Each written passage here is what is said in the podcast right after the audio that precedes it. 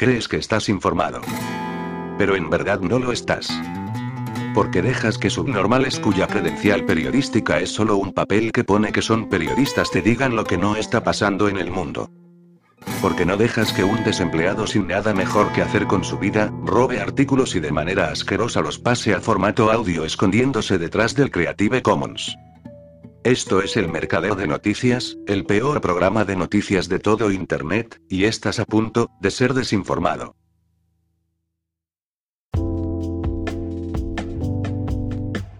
En España el gobierno y sus medios de propaganda siguen contando un cuento de hadas. Todo va bien muy bien. Las cifras de empleo son las mejores de la historia.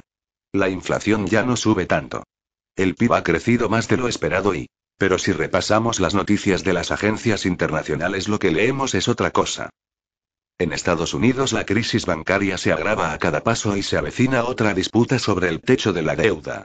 ¿Se declarará en quiebra la mayor potencia económica mundial? La cotización del petróleo se mantiene en niveles aceptables. Los precios no se han disparado gracias a la recesión en ciernes. En Alemania esperaban una caída del 2,3% de los pedidos industriales y el descenso ha sido del 10,7%, cinco veces más. El precio del oro se puso ayer en 2.039 dólares. Ha subido un 27% desde otoño del año pasado. La plata ha subido casi un 30% desde principios de marzo. Los artículos sobre la desdolarización llenan las columnas de los medios de comunicación. Nadie duda de que ocurrirá, las apuestas son sobre cuándo ocurrirá. Amenaza con convertirse en una cuestión de seguridad nacional, es decir, en parte de la guerra económica. Una caída repentina de la demanda de dólares podría provocar una inflación mayúscula y una crisis aún mayor de la deuda en Estados Unidos. Pero los economistas no prestan atención a las noticias bélicas. Estados Unidos y sus secuaces europeos sancionaron a Rusia, embargaron sus activos y la expulsaron del sistema de pagos SWIFT. En otras palabras, se pusieron la soga en el cuello. Todos los países del mundo ha caído en la cuenta de lo más obvio. El dólar no puede ser un medio de atesoramiento, como decía Marx. Los países solo pueden acumular dinero de verdad, o sea, oro. Una divisa solo puede funcionar como reserva si es segura, si está siempre disponible, pase lo que pase, aunque estalle una guerra mundial. Las monedas fiduciarias son para los siervos, se decía antiguamente, solo el oro es dinero, la moneda de los reyes. Ha sido necesaria una sacudida militar para que el mundo entero abra los ojos estupefacto y busque una alternativa al dólar, que en ningún caso puede ser el yuan, ni ninguna otra divisa fiduciaria. Solo el oro es capaz de desempeñar ese papel. El dólar se ha debilitado al mismo ritmo que se ha militarizado. Pero para funcionar como reserva, una moneda debe inspirar confianza por sí misma, no por la fuerza de las armas. Cuando las barbas de tu vecino, Rusia, veas pelar, pon las tuyas a remojar, dice el refrán. El mundo ya no se fía del dólar porque no se fía de Estados Unidos y de la manera en que ha manipulado la moneda desde 1945. Para Estados Unidos lo peor de todo es que muy pronto el mundo verá que esta caída del dólar les viene muy bien, por una sencilla razón. La mayor parte de la deuda soberana está nominada en la divisa estadounidense. Si el dólar se deprecia, tendrán que devolver menos dinero. En los últimos meses, la guerra del gobierno británico contra los refugiados ha incluido un diluvio incesante de viciosa retórica xenófoba por parte de los ministros y una legislación destructora de los derechos humanos, condenada por la ONU, en forma de proyecto de ley de inmigración ilegal, y parece intensificarse cada día que pasa. A pesar de la reacción de la población y de ciertos sectores de los medios de comunicación, esta virulenta animadversión goza de apoyo bipartidista y es probable que sea un campo de batalla clave en las próximas elecciones generales. Conservadores y laboristas compiten ya por demostrar quién puede ser más eficazmente bárbaro e impedir que más refugiados lleguen a suelo británico. Mientras tanto, los inmigrantes que intentan cruzar el Canal de la Mancha mueren sistemáticamente en el trayecto. El Ministerio del Interior está espiando los teléfonos inteligentes de los refugiados y sus movimientos, con la esperanza de que lleven a las autoridades hasta los traficantes de personas y los grupos de delincuencia organizada.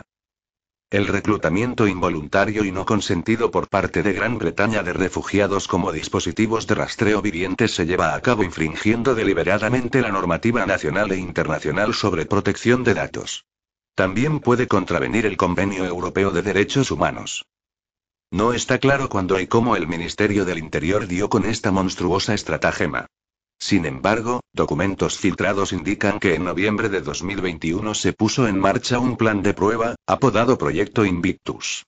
La empresa privada de inteligencia militar Prevail Partners dirigió el proyecto en nombre del Comando de Amenazas del Canal Clandestino. Una unidad del Ministerio del Interior, reúne a todo el gobierno para acabar con la viabilidad de la ruta de las pateras. Un informe de impresiones iniciales sobre los temas principales de este ensayo, redactado un mes después por Prevail, expone sus dimensiones.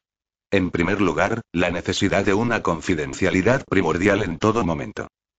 Desde el punto de vista operativo, el dispositivo pretendía proporcionar puntos de partida de información a la inteligencia fusión CELA, del Ministerio del Interior, complementando otros datos de fuente abierta. La prueba preveía una serie de puertas pasivas de recogida de datos desplegadas en el extranjero, en Bélgica, Operación Tartán, y en Reino Unido, que recogían datos anónimos basados en el Wi-Fi de dispositivos asociados a la inmigración ilegal y a los miembros de los grupos delictivos organizados. Estas puertas pincharían los dispositivos electrónicos de cualquiera que las atravesara. El método de recopilación de datos fue suministrado por Precox Systems, que se autodenomina Sistema de Inteligencia Criminal cabecero en el mundo. A lo largo del juicio, Prevail colaboró con la empresa para desplegar las unidades de recogida, supervisar, procesar y analizar los datos y solucionar problemas. Juntos construyeron unidades de recogida en tres centros de detención y tramitación de inmigrantes del sureste de Inglaterra. Manson, Tugaven y Western Jetfoil. También viajaron a Bélgica para instalar unidades y establecer contactos con las autoridades locales sobre el proyecto.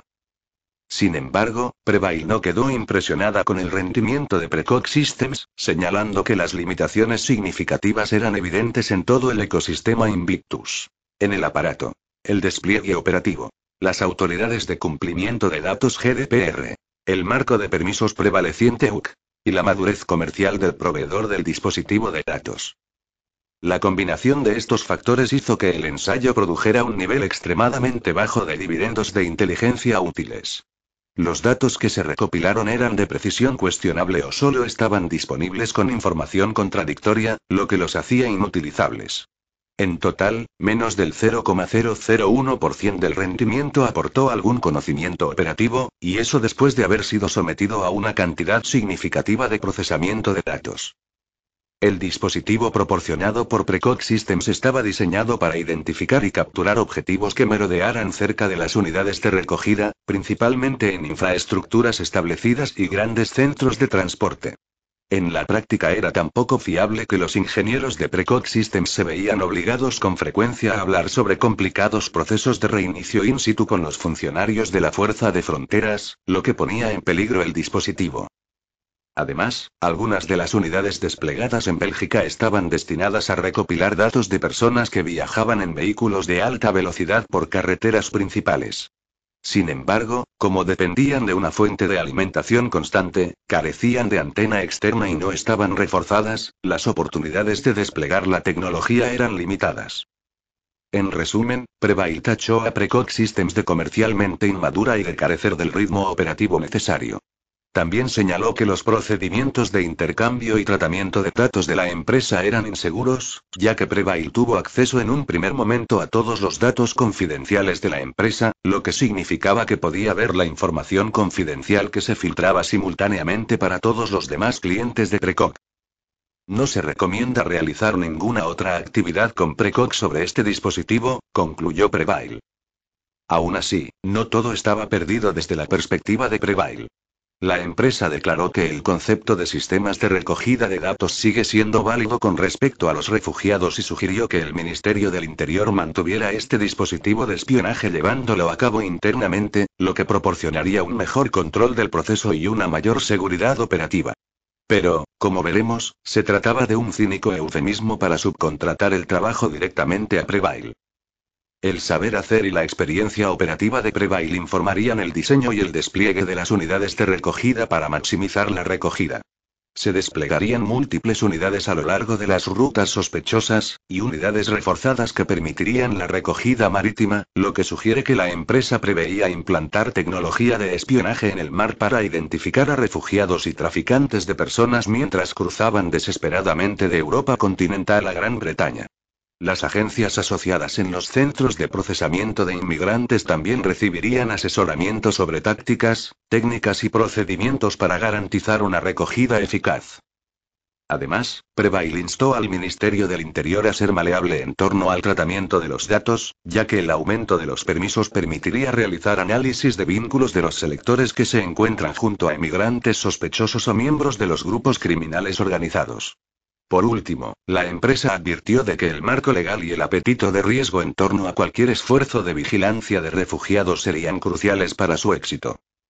Prevail declaró que su pleno potencial solo podría aprovecharse mediante algún tipo de exención del GDPR, ya que se trata de una recopilación indiscriminada y pasiva contra la población general. Mediante la recopilación de las direcciones MAC de los objetivos, la empresa podría seguir un rastro de migas de pan de los datos residuales que dejaron mientras viajaban por el noroeste de Europa. Para ello, se llevó a cabo una campaña de guerra a lo largo de esas rutas, identificando todas las redes inalámbricas vulnerables de esas zonas con un vehículo en movimiento. Prevail señaló que tal actividad violaría los permisos actuales. De hecho, constituye una infracción extraordinaria de las normas y leyes británicas y europeas de protección de datos. Por ejemplo, el GDPR, el Reglamento General de Protección de Datos de la Unión Europea, del que Gran Bretaña sigue siendo signataria a pesar de haber abandonado el bloque, impone normas estrictas a los administradores de datos y ofrece importantes protecciones a las personas cuyos datos se procesan. Esto incluye la necesidad de su consentimiento claro al hacerlo y el derecho de las personas a oponerse a que sus datos sean procesados en primer lugar, incluso con fines de elaboración de perfiles. También está el artículo 8 del Convenio Europeo de Derechos Humanos, el derecho al respeto de la vida privada y familiar, del domicilio y de la correspondencia. En septiembre de 2018 el Tribunal Europeo de Derechos Humanos determinó que los métodos de interceptación masiva de la Central Británica de Inteligencia de Señales GCHQ violaban la intimidad personal y carecían de garantías suficientes. Esta sentencia se reforzó tres años después, con jueces que dictaminaron que estas actividades violaban la libertad de expresión.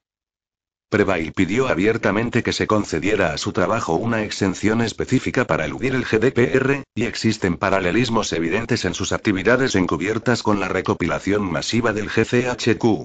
El espionaje del Ministerio del Interior sobre los refugiados ya era, según Prevail, recolección indiscriminada y pasiva contra la población en general y llevada a cabo sin el conocimiento o consentimiento de la población antes incluso de ser apta para el propósito. Para que el diabólico plan funcionara eficazmente y se obtuviera información de más del 0,001% del total de los datos recopilados, el Ministerio del Interior tenía que ser mucho más específico en su enfoque. Anomaly 6, una oscura empresa privada de espionaje fundada por veteranos de la inteligencia militar estadounidense, satisfacía esa necesidad.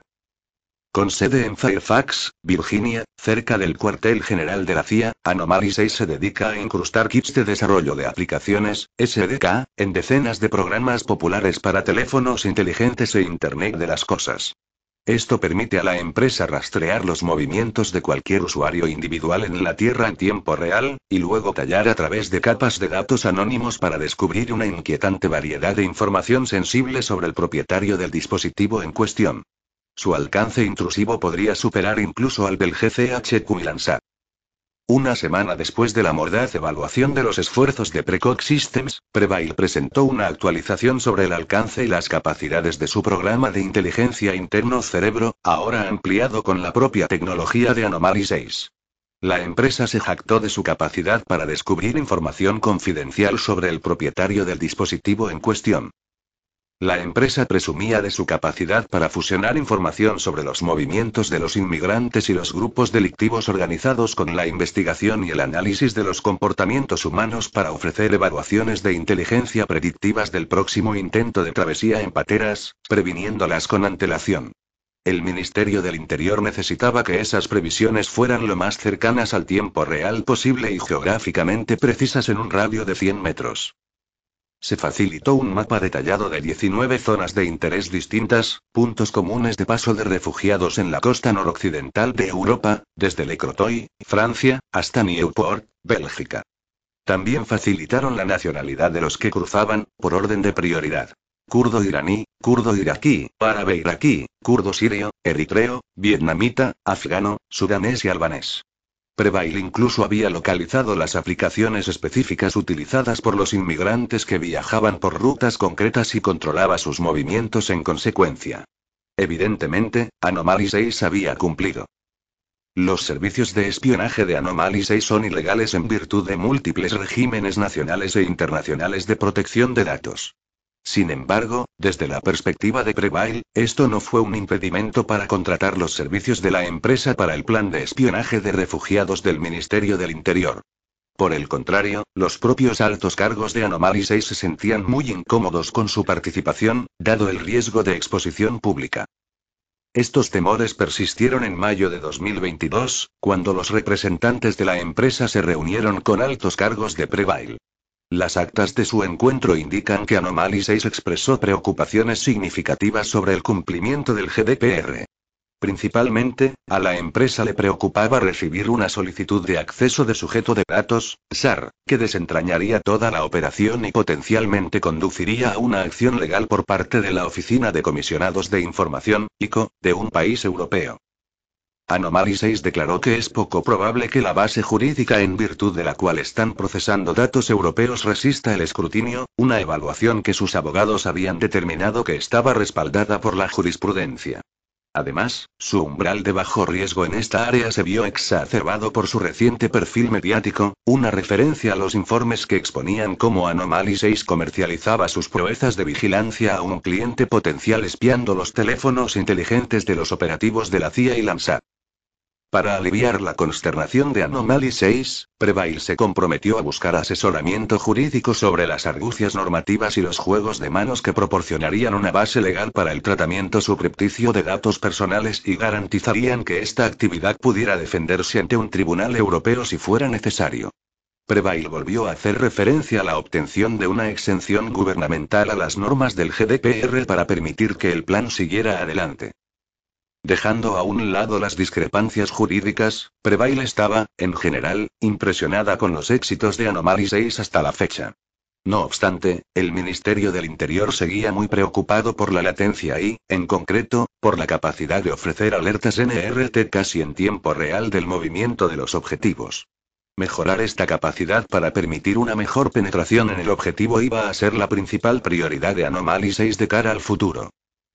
Fue el bufete internacional de abogados de élite Cole LLP el que contrató Prevail para legalizar de hecho la connivencia. Su solución fue una tortuosa argucia. Los intermediarios a los que Anomaly 6 compró datos son designados controladores independientes de esos datos. Anomaly 6 es simplemente un procesador, que pasa los beneficios a Prevail y luego al Ministerio del Interior. En teoría, esto permite a Anomaly 6, Prevail y el Ministerio del Interior alegar ante los tribunales que los intermediarios son los únicos responsables del cumplimiento de las obligaciones del RGPD. Una solución de este tipo sería conveniente para justificar legalmente el espionaje no solo de los refugiados y los grupos de delincuencia organizada que intentan entrar en Gran Bretaña, sino también de los ciudadanos del país y las poblaciones de todos los países en el punto de mira de Londres en materia de seguridad, inteligencia y asuntos militares. Según los términos de un contrato redactado en diciembre de 2021, a Prevail se le concedieron derechos exclusivos para comercializar y vender la tecnología de Anomaly 6 a todo el aparato de seguridad nacional británico, incluidos el GCHQ, el Mi-5 y el Mi-6. También se reservó estos derechos en Argentina, Australia, Dinamarca, Malta y Emiratos Árabes Unidos. La DIA de Londres y el SBU de Kiev están utilizando la tecnología en la guerra por poderes de Ucrania. Si se hubiera conseguido la participación de uno solo de esos posibles clientes en los meses transcurridos, la información personal sensible de miles de millones de personas podría haber sido explotada con diversos fines maliciosos. Otros archivos filtrados de Anomaly 6 hablan abiertamente de que su oferta es idónea para fines de contrainteligencia y desarrollo de fuentes. En otras palabras, cada ciudadano de la Tierra puede convertirse en una persona de interés para las agencias de espionaje, con los detalles más íntimos de su vida privada a subasta. Parafraseando al escritor escocés Neal Acheson. La forma en que un gobierno trata a los refugiados es muy instructiva porque muestra cómo trataría al resto de nosotros si pensara que puede salirse con la suya. Qué irónico puede ser el destino a veces.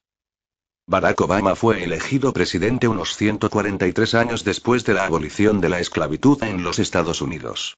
Mientras los afroamericanos miraban con lágrimas en los ojos el discurso de Obama en la noche de las elecciones de 2008 en el Grand Park de Chicago, nadie podría haber imaginado que el primer presidente negro de Estados Unidos dejaría su propio legado de esclavitud en África. En 2011, incitado por la secretaria de Estado Hillary Clinton y un puñado de otros asesores, Obama ordenó una serie de ataques aéreos de meses de duración que facilitaron una campaña de cambio de régimen respaldada por la OTAN que derrocó al presidente libio Muammar Gaddafi. En lugar de marcar el comienzo de la democracia liberal y la prosperidad, el derrocamiento de Gaddafi dejó al país fracturado, con dos gobiernos rivales y varias milicias compitiendo por el poder. El cambio de régimen de Obama marcó el comienzo de una era continua de caos, con algunos de los mayores males resultantes infligidos a los negros africanos.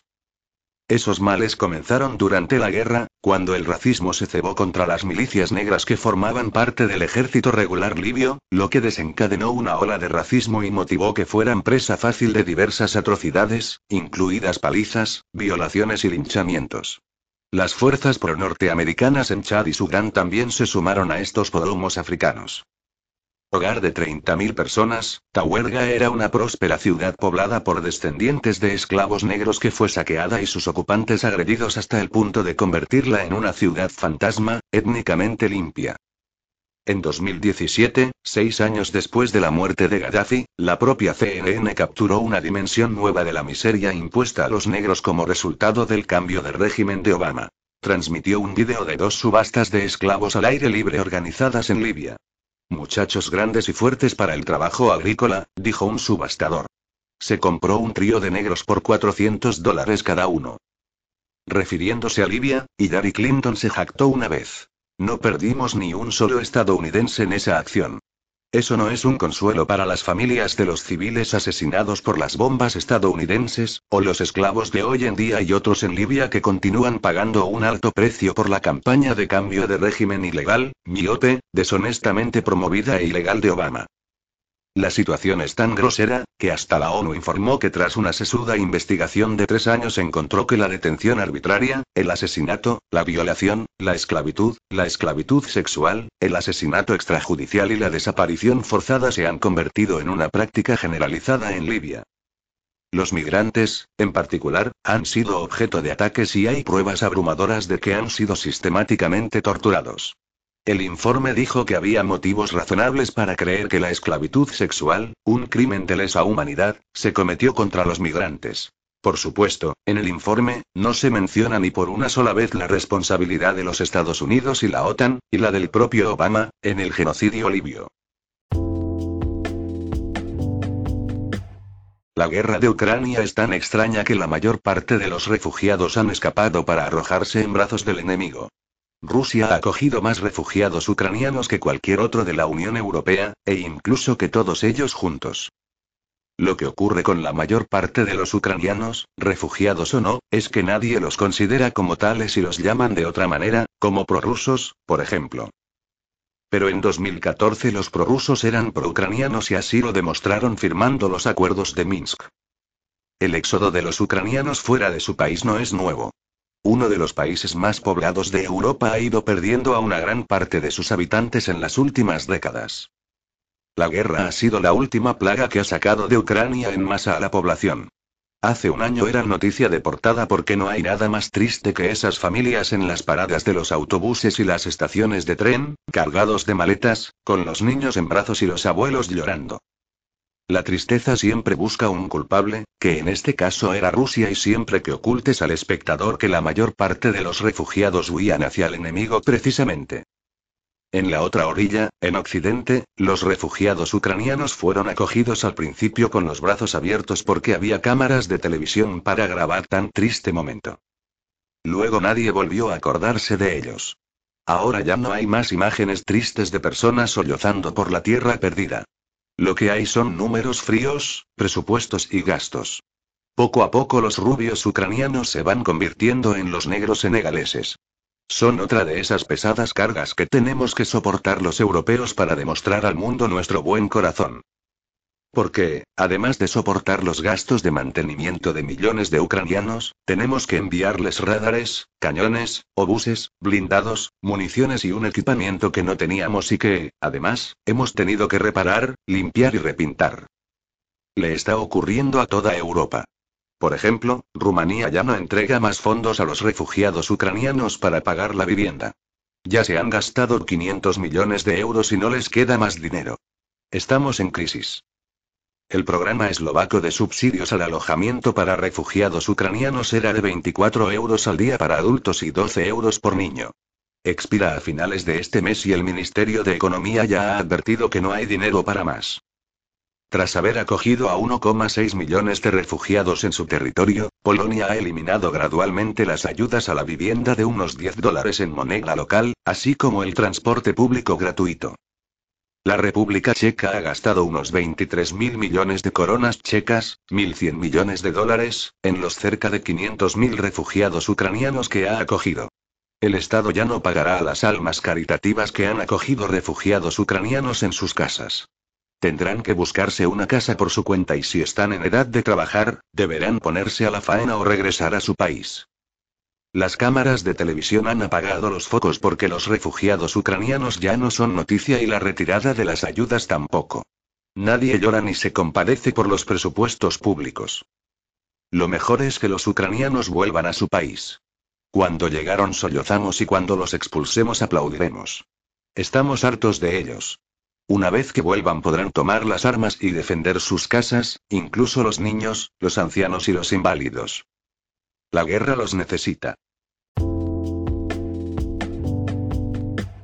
En el mundo moderno la política oficial se construye a base de declaraciones, que hay que medir exactamente para que no resulten estridentes. Por eso es necesario que haya algún bocazas que diga en voz alta lo que las fuentes oficiales mascullan entre dientes.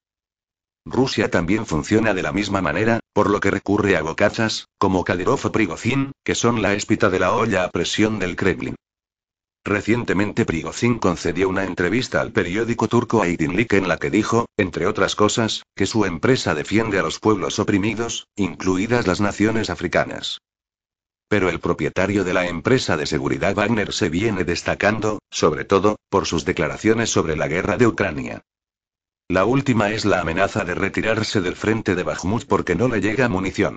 Pero las fuentes ucranianas dicen otra cosa que al sector están llegando muchos refuerzos de Wagner procedentes del sur y, además, que en Seversk ha empezado a combatir un nuevo destacamento de la empresa. Algunos medios dicen que se trata de nuevos reclutas o que se trata de una rotación para dar descanso a las unidades más castigadas. Por fin, hay quien supone que Wagner se dispone a abrir un frente secundario. A lo largo de ayer Wagner aumentó los bombardeos de artillería, a pesar de la escasez de la que se lamenta Prigozhin. A primera hora de la mañana arrasaron completamente la zona de Bakhmut que queda bajo control del ejército ucraniano, que es poco más del 2% de la ciudad. El avance de Wagner en Bakhmut es de unos 250 metros diarios, y las fuerzas aerotransportadas avanzan unos 70 metros. El ejército ucraniano ha retrocedido al menos 20 metros cerca del templo de los testigos de Jehová. La continua retirada de las unidades de artillería ucranianas de la zona de Jromove a los barrios de Chasovo y Yar sugiere que el ejército ucraniano se está preparando para abandonar la ciudad por completo. Queda muy poco para que la ciudad caiga en poder de los rusos y, en consecuencia, para que Wajer y las demás fuerzas de choque dejen su sitio a otro tipo de unidades militares. Ayer perdieron la vida casi 100 soldados de Wagner, mientras el número de bajas ucranianas confirmadas alcanzó casi los 600.